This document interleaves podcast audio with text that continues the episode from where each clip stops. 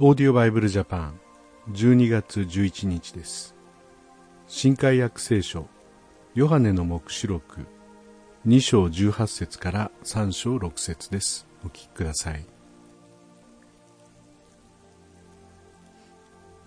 またテアテラにある教会の見つかいに書き遅れ燃える炎のような目を持ちその足は光り輝く真鍮のような神の子が言われる。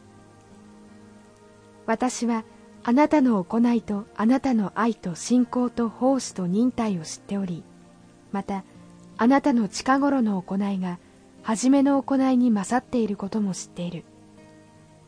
しかしあなたには非難すべきことがある。あなたはイゼベルという女をなすがままにさせている。この女は預言者だと自称しているが私のしもべたちを教えて誤りに導き不貧困を行わせ偶像の神に捧げたものを食べさせている。私は悔い改める機会を与えたがこの女は不貧困を悔い改めようとしない。見よ私はこの女を病の床に投げ込もう。またこの女と勧誘を行う者たちもこの女の行いを離れて悔い改めなければ大きな観難の中に投げ込もう。また私はこの女の子供たちをも死病によって殺す。こうして全教会は私が人の思いと心を探るものであることを知るようになる。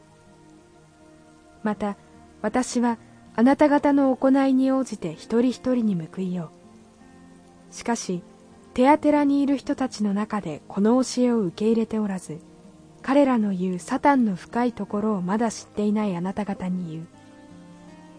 私はあなた方に他の重荷を負わせない。ただあなた方の持っているものを私が行くまでしっかりと持っていなさい。勝利を得る者また最後まで私の技を守る者には諸国の民を支配する権威を与えよう。彼は鉄の杖を持って土の器を砕くようにして彼らを治める。私自身が父から支配の権威を受けているのと同じである。また彼に明けの明星を与えよう。耳のある者は御霊が諸教会に言われることを聞きなさい。またサルデスにある教会の見つかいに書き遅れ。神の七つの御霊および七つの星を持つ方がこう言われる。私はあなたの行いを知っている。あなたは生きているとされているが実は死んでいる。目を覚ましなさい。そして死にかけている他の人たちを力づけなさい。私はあなたの行いが私の神の見前に全うされたとは見ていない。だからあなたがどのように受けまた聞いたのかを思い出しなさい。それを固く守りまた悔い改めなさい。もし目を覚まさなければ私は盗人のように来る。あなたには私がいつあなたのところに来るか決してわからない。しかしサルデスにはその衣を汚さなかった者が幾人かいる。彼らは白い衣を着て私と共に歩む。彼らはそれにふさわしいものだからである。勝利を得る者はこのように白い衣を着せられる。そして私は彼の名を命の書から消すようなことは決してしない。私は彼の名を私の父の御前と御使いたちの前で言い表す。耳のある者は御霊が諸教会に言われることを聞きなさい。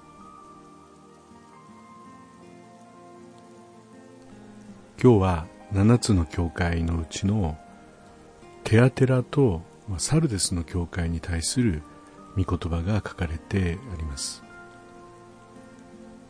やはり迫害の中にありさまざまな戦いの中に信仰の戦いの中にあった兄弟姉妹に対して私が行くまでしっかりと持っていなさい。失わずに今持っているものを持ってなさい。と最初に進められています。私たちも時に本当にこういろんな戦いや試練の中で信仰が失われていくような、まあ、そんな思いになることがあるかもしれません。しかしとにかく私たちは信仰を持ち続けるという、まあ、もちろん神様の力によってですけれどもそのことにも大きな意味があるということです。なぜならば勝利を得る者にはイエス様は必ず白い衣を着せてくださり決して私たちの名を命の書から消すようなことはないんですね。